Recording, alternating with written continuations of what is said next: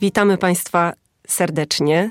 Tematem dzisiejszego podcastu będzie temat nietypowy, a mianowicie co łączy oczy i nerki. Aby przedyskutować to zagadnienie, zaprosiliśmy eksperta w dziedzinie okulistyki, panią profesor Małgorzatę Figurską, która jest specjalistką w dziedzinie chorób siatkówki oraz autorką wielu książek i publikacji o tej tematyce. Na co dzień pani profesor pracuje w klinice okulistycznej Wojskowego Instytutu Medycznego w Warszawie. Witam panią profesor serdecznie. Witam państwa. No właśnie, pani profesor, co z oczu to z serca, czy co z oczu to z nerki? Czy oczy i nerki mają jakieś cechy wspólne? Oprócz tego, że występują parzyście, oczywiście. Szanowni Państwo, zdecydowanie można powiedzieć, co z oczu, to z nerki. Rzeczywiście są to narządy parzyste, jak wszystkie ważne dla życia organy, natomiast są one zlokalizowane w różnych częściach ciała. Nerki oczywiście są umieszczone w jamie brzusznej, natomiast siatkówka, która odpowiada za ostre widzenie, jest tylną błoną e, gałki ocznej. Oczywiście gałki ocznej znajdują się w obrębie głowy, ale mimo to, że te narządy są od siebie oddalone, w ciele człowieka, to rozwijają się na tym samym etapie embriogenezy i podążają tymi samymi szlakami rozwojowymi. I to jest e, kluczowe dla podobieństwa między tymi organami. Bardzo też ciekawym zagadnieniem jest morfologiczne i funkcjonalne podobieństwo tych organów. Mianowicie w obrębie nerek funkcjonuje bariera przesączania kłębuszkowego, a w gałce ocznej istnieje bariera krewsiatkówka. Prawidłowe funkcjonowanie tych barier jest równoznaczne z prawidłową czynnością zarówno nerek i oka. Dodatkowo zarówno w oku, jak i w nerce znajdują się komórki nabłonka. Dla nerki zwane są one podocytami, a dla oka to jest nabłonek barwnikowy, siatkówki. To są charakterystyczne komórki rzęskowe i one są zlokalizowane na błonie podstawnej, a z kolei błona podstawna zawiera mm, pewien charakterystyczny rodzaj białka, białka zwanego kolagenem czwartym. I tu jest właśnie też podobieństwo morfologiczne między tymi mm, narządami. Prawidłowe funkcjonowanie komórek nabłonka, prawidłowe przyleganie do błony podstawnej warunkują dobre przesączanie kłębuszkowe w nerce, a w oku dobre widzenie. Niesamowite, że są tak daleko od siebie, a tyle cech wspólnych posiadają. Natomiast, pani profesor, czy możliwe jest, że te narządy w jakikolwiek sposób e, pozostają pomiędzy sobą w jakiejś zależności? Tak jak już powiedziałam, ta wspólna ścieżka rozwojowa, podobne unaczynienie i budowa powodują, że istnieją zależności między narządami od siebie oddalonymi i takim właśnie doskonałym przykładem są nerki i oczy. E, nieprawidłowości siatkówki, które występują w przebiegu dziedzicznych chorób nerek są dość charakterystyczne e, i możemy je stwierdzić w badaniach okulistycznych z oceną dna oka. Najczęściej są to szczeliny ściany gałki ocznej, druzy, zanik siatkówki, zwyrodnienie barwnikowe siatkówki czy hamartoma albo nieprawidłowości naczyń czy złogi kryształów. Natomiast nie tylko anatomia, ale też patologia wiążą oko z nerką. Choroby dziedziczne i nabyte, właśnie dotyczące wspomnianego już białka kolagenu, mogą objawiać się zarówno w oczach i w nerkach. Trzeba też pamiętać, że za rozwój nerek i siatkówki w procesie embriogenezy odpowiadają te same grupy genów i mało tego, one również kontrolują rozwój innych narządów, np. ucha, mózgu, kręgosłupa, mięśni kończyn czy układu moczowo-płciowego. I stąd też powstają złożone wady rozwojowe, zespoły genetyczne, w którym występują zaburzenia nerek, narządu wzroku, ale też innych narządów, pojawiają się zaburzenia widzenia i niewydolność nerek. I większość osób ze schorzeniami dziedzicznymi nerek wymaga oceny okulistycznej, czasami też dodatkowego leczenia i obserwacji. Sam proces rozpoznawania dziedzicznych chorób, zwłaszcza takich chorób e, wielonerzędowych, czasami jest dość czasochłonny i e, pracochłonny, ale już ta ocena okulistyczna mm, i ukierunkowanie na diagnostykę zaburzeń widzenia może nam dać wiele dodatkowych istotnych informacji, przyspieszyć ustalenie, ponieważ tak jak powiedziałam, e, większość objawów ocznych to są zmiany w dnie oka. W związku z tym dokładna ocena dna oka po rozszerzeniu źrenicy, dodatkowo fotografie e, siatkówki e, już mogą nas ukierunkować na mm, stwierdzenie objawów charakterystycznych właśnie dla, dla wad rozwojowych, w tym też z zajęciem nerek. E, rozpoznanie chorób dziedzicznych nerek jest ważne ze względu na to, że mm, te choroby mogą występować rodzinne. W związku z tym jest to ważne dla członków rodziny, a także ze względu na to, że przecież istnieją możliwości leczenia. Mówiła pani profesor o chorobach dziedzicznych, e, natomiast czy oprócz tego typu chorób istnieją jakieś inne zagrożenia, czy też e, inne schorzenia, które dotykają obu tych narządów? Na pewno najważniejszym schorzeniem ogólnoustrojowym, który sieje spustoszenie zarówno w oczach, jak i nerkach, jest cukrzyca. Jak wiadomo, jest to przewlekła choroba metaboliczna. Powikłania, które rozwijają się w przebiegu cukrzycy, dotyczą zarówno małych, jak i dużych naczyń i są skutkiem podwyższonej e, glikemii i związanych z tym uaktywnionych szlaków metabolicznych. Powikłania cukrzycy w obrębie narządu wzroku mogą e, wystąpić praktycznie w każdej jego strukturze. Zwykle są rozległe, natomiast najczęstsza i najcięższa jest retinopatia cukrzycowa. Jeżeli towarzyszy jej dodatkowo obrzęk plamki, no to pogorszenie widzenia jest znaczące i szybko odczuwalne przez chorego. Niekontrolowana cukrzyca powoduje też wystąpienie wtórnej nefropatii, a w stadium zaawansowanym rozwija się niewydolność nerek. Oczywiście w stadium schyłkowym taka niewydolność nerek będzie jeszcze wymagała dodatkowo dializ. Czy można uniknąć w cukrzycy powikłań nerkowych i ocznych? Na pewno tak, na pewno można je ograniczyć, chociaż też trzeba pamiętać o tym, że najważniejszym niemodyfikowalnym, czyli takim, na który nie mamy wpływ czynnikiem ryzyka rozwoju cukrzycowych powikłań w narządach, jest po prostu czas trwania y, choroby. I u osób, które chorują na cukrzycę kilkanaście lat, ten odsetek chorych z powikłaniami narządowymi może już sięgać kilkudziesięciu procent. Następ, na, na szczęście są takie czynniki modyfikowalne, czyli takie, na które możemy mieć wpływ Czyli możemy kontrolować poziom glikemii, poziom ciśnienia tętniczego krwi, poziomy parametrów y, lipidogramu i przez to y, ograniczać ryzyko rozwoju powikłań narządowych. I stąd też ważna jest skojarzona opieka pacjenta cukrzycowego przez wielu specjalistów, diabetologa, okulistę i nefrologa. No właśnie, pani profesor, jak wiemy, e, cukrzyca dotyczy coraz e, większej ilości osób, zarówno w Polsce, jak i na świecie, coraz większej populacji. Jak często zdarza się, że przychodzi do pani profesor pacjent z chorobą naczyń siatkówki na tle cukrzycy, a równocześnie ma też problemy z nerkami? U pacjenta z cukrzycą istnieje zdecydowanie silny związek między ciężkością zmian w naczyniach siatkówki oraz ciężkością zmian w nerkach. Na podstawie stanu siatkówki no, możemy przewidywać stan y, też nerek u pacjenta cukrzycowego. Pacjent, y, który w przebiegu cukrzycy ma mm, zdiagnozowane problemy nerkowe, to jest najczęściej niestety chory z zaawansowanym stadium retinopatii cukrzycowej, czyli będzie to stadium przedproliferacyjne czy proliferacyjne i bardzo często występuje też już cukrzycowy obrzęk plamki. Z kolei chory bez powikłań ocznych to zwykle osoba, która y, nie ma też wtórnych zmian nerkowych. A chory z początkową retinopatią cukrzycową to jest zwykle pacjent, u, której, u którego na pewno trzeba sprawdzić czynność nerek. Wspomniałam tutaj o pacjencie, który ma zdiagnozowane problemy nerkowe. No i właśnie tutaj jest ważna e, skoordynowana opieka specjalistyczna, żeby te zmiany nerkowe wykryć we wczesnym stadium. Trzeba kontrolować mocz pod kątem obecności białka, badać przesączanie kłębuszkowe.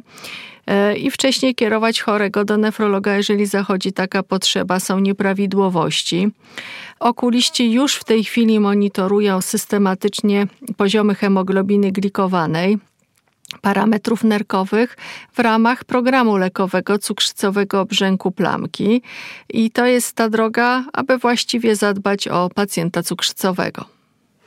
Właśnie wydaje się, że to wczesne wykrycie e, schorzenia jest e, niejednokrotnie najważniejsze w wielu typach chorób. Natomiast ja słyszałam, że podobno nerki u pacjenta z cukrzycą, gdy chorują, to nie za bardzo bolą. Czy tak samo jest ze zmianami naczyń siatkówki w oku? Dobre pytanie. Powszechnie znany jest ból związany z kamicą nerkową czy w przewodach moczowych. Wielu z nas tego doświadczyło. Jest to naprawdę przykre wspomnienie. Podobnie znany jest e, silny ból gałki ocznej w przebiegu ostrego ataku jaskry. Natomiast niestety cukrzycowe powikłania nerkowe czy powikłania w oczach w początkowych stadiach przebiegają bezobjawowo i bezboleśnie. I to jest właśnie podstępne. Także retinopatia cukrzycowa nie wywołuje bólu i gdy nie jest zajęta plamka, to też nie wywołuje pogorszenia widzenia. A przecież postępuje w czasie i nieleczona w końcu skutkuje gorszym widzeniem, ale niestety wtedy już zwykle są zmiany nieodwracalne w znacznym stopniu. Podobnie jest z powikłaniami w obrębie nerek. Na dodatek jeszcze e, ciekawą rzeczą jest fakt, że u pacjenta cukrzycowego występuje podwyższony próg odczucia bólu. I nawet w przypadku zawału mięśnia sercowego objawy mogą być niepełne i niespecyficzne. Ta bezbolesność powikłań zarówno nerkowych, jak i też okulistycznych może być rozwiązana właściwie tylko przez działania prewencyjne i systematyczne badania e, przez specjalistów. Czyli tak naprawdę możemy powiedzieć, że mamy do czynienia z kolejnym podstępnym schorzeniem, e, jakim jest cukrzyca, więc trzeba się z pewnością mieć na baczności. E, pani profesor, a co z pacjentami z zaawansowaną chorobą nerek? Na przykład e, takimi, którzy zostali poddani, poddani dializie. Czy oni są bardziej narażeni na powikłania ze strony oczu? Tak jak już wspomniałam, u takich pacjentów zwykle niestety występuje już zaawansowana retinopatia cukrzycowa. I tacy chorzy wymagają złożonego leczenia okulistycznego, zarówno lesoroterapii, jak i też podawania do ciała szklistego leków blokujących czynniki wzrostu, a nawet operacji. I czasami jest to trudne, ponieważ y, trzeba zgrać wizyty czy leczenie okulistyczne z dializami. Dodatkowo e, u tych osób występują problemy powierzchni oczu. To jest związane m.in. z zaburzeniami w unerwieniu powierzchni oka. Występują kalcyfikacje rogówkowo-spojówkowe, zespół suchego oka. E, może też się niestety zdarzyć tak, że pacjent cukrzycowy dopiero podczas dializ jest w ogóle badany przez okulistę. To są rzadkie przypadki, ale niestety wciąż się zdarzają i niestety zwykle wówczas zmiany oczne są już bardzo zaawansowane. Rozumiem. Czy można powiedzieć, e, pani profesor, że badając regularnie oczy, jesteśmy w stanie bezinwazyjnie zadbać również o zdrowie całego naszego ciała. Jakiego typu badania powinniśmy wykonywać? Czy te badania są bolesne? Regularne badania okulistyczne są zalecane u osób po 40 roku życia i e, praktycznie możemy powiedzieć, że regularne badanie okulistyczne jest równoznaczne z dbałością nie tylko o narząd wzroku, ale też o cały organizm. Typowe badanie okulistyczne to oczywiście jest sprawdzenie ostrości wzroku, ale też ciśnienia śródgałkowego oraz e, stanu dna oka. I właśnie dno oczu, można powiedzieć, jest zwierciadłem naszego organizmu. Co ważne, podstawowe badanie okulistyczne czy badanie dna oka nie jest badaniem bolesnym, a więc nie powinniśmy się go obawiać. Podczas badania dna oka okulista zwraca uwagę na pewne charakterystyczne mm, struktury, takie jak nerw wzrokowy czy stan naczyń siatkówki. Naczynia siatkówki są zmienione chociażby w nadciśnieniu tętniczym, miażdżycy naczyń, innych schorzeniach sercowo-naczyniowych czy właśnie cukrzycy. No dobrze, pani profesor, a biorąc pod uwagę takiego przeciętnego człowieka jak ja, który jest w miarę zdrowym człowiekiem, jak często powinnam chodzić do okulisty? Jak często powinnam się badać? No właśnie, e, jeżeli e, nie nosi Pani okularów i dobrze Pani widzi, to mogę się spodziewać tego, że pierwszy raz do okulisty trafi Pani w momencie, kiedy z powodu fizjologicznej starczowzroczności e, zacznie Pani odczuwać gorsze widzenie z bliskiej odległości przy czytaniu. I tak jest u większości osób, które no, nie mają problemów z narządem wzroku. E, natomiast po 40 roku życia jest taka zasada, żeby systematyczne badanie okulistyczne odbywało się mniej więcej co 1-2 lata. Tak naprawdę też lekarz okulista indywidualnie ustala w każdym przypadku, jak często y, potrzebne jest kontrolne badanie okulistyczne. Natomiast też pamiętajmy o tym, że w naszych rodzinach mogą wystąpić schorzenia okulistyczne, takie jak jaskra, czy też zwyrodnienie plamki związane z wiekiem. I prewencyjnie lekarz okulista może zlecić nam badania diagnostyczne dodatkowe, takie jak OCT plamki, czy też y, pomiary ciśnienia śródgałkowego. No niestety chyba z tym terminem starczowzroczności będę musiała się już powoli oswoić. Pani profesor, a sytuacja jest inna, jeśli chorujemy na cukrzycę? Jak często wtedy powinniśmy badać oczy? Tak, pacjenci cukrzycowi to jest szczególna grupa chorych. Tutaj o częstotliwości badań okulistycznych mówią też wytyczne Polskiego Towarzystwa Diabetologicznego. Pacjenci cukrzycowi, którzy mają uregulowaną glikemię i nie mają objawów retinopatii cukrzycowej, mogą być badani okulistycznie rzadziej, ale też nie rzadziej niż co 1-2 lata.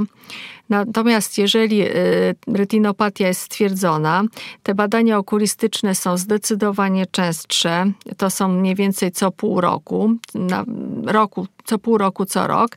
Natomiast mogą być też y, częstsze, nawet co trzy miesiące, jeżeli tak zdecyduje okulista. Ważne jest też to, żeby pacjent cukrzycowy, który jest niejednokrotnie osobą młodą, pracującą, y, dostosowywała się do tych wymogów. Wybiegając w przyszłość i biorąc pod uwagę zaawansowanie technologiczne tych urządzeń diagnostycznych, które mają Państwo w okulistyce do dyspozycji, czy możemy sobie wyobrazić, że w przyszłości, badając swoje oczy, będziemy wiedzieć, jakie choroby są naszym takim personalnym zagrożeniem? Już teraz rozwija się telemedycyna, zwłaszcza w kontekście przesiewowym u chorych właśnie na cukrzycę czy na zwyrodnienie plamki związane z wiekiem. E, już są dostępne urządzenia, na przykład e, takie jak optyczna koherentna tomografia, w skrócie zwana OCT, e, w warunkach domowych, które w przyszłości na większą skalę będą pomagały prowadzić leczenie przewlekłych schorzeń okulistycznych. Natomiast pamiętajmy też, że to obrazowanie e, i technologia OCT wciąż się rozwijają. E, połączenie głębokiego obrazowania OCT z analityczną mocą głębokiego uczenia się sieci neuronalne stanowi e, kolejne wyzwanie mm, w określeniu tego, co jeszcze badanie oka może ujawnić o stanie serca czy naczyń. Tutaj chodzi na przykład o pomiary średnicy naczyń w dnie oka, ich korelacje ze stanem mięśnia sercowego czy ze stanem nerek, a nawet e, z mm, parametrami laboratoryjnymi, takimi jak i wyższa albuminuria, czy też e, wykrycie wczesnej glomerulopatii. Czyli przed nami, pani profesor, czasy, w których tak naprawdę w gabinecie okulisty być może chory będzie dowiadywał się o tym, jakie niestety, jakim zagrożeniem są dla niego choroby serca czy nerek w przyszłości. Już teraz się dowiaduje. Już teraz tak naprawdę się dowiaduje. E, pani profesor, na zakończenie naszej rozmowy, co zechciałaby pani profesor przekazać naszym słuchaczom? Szanowni Państwo, pamiętajmy o naszych oczach, Chociaż tak jak e, wynika z naszej rozmowy, one bardzo rzadko bolą, to jednak są. I badajmy je regularnie. I pamiętajmy o tym, że jest to zwierciadło naszego organizmu. Pięknie dziękuję za bardzo interesującą rozmowę pani profesor. Dziękuję. A państwu dziękujemy za uwagę. Z panią profesor miała przyjemność rozmawiać Barbara Czok, pracownik działu medycznego firmy Bayer.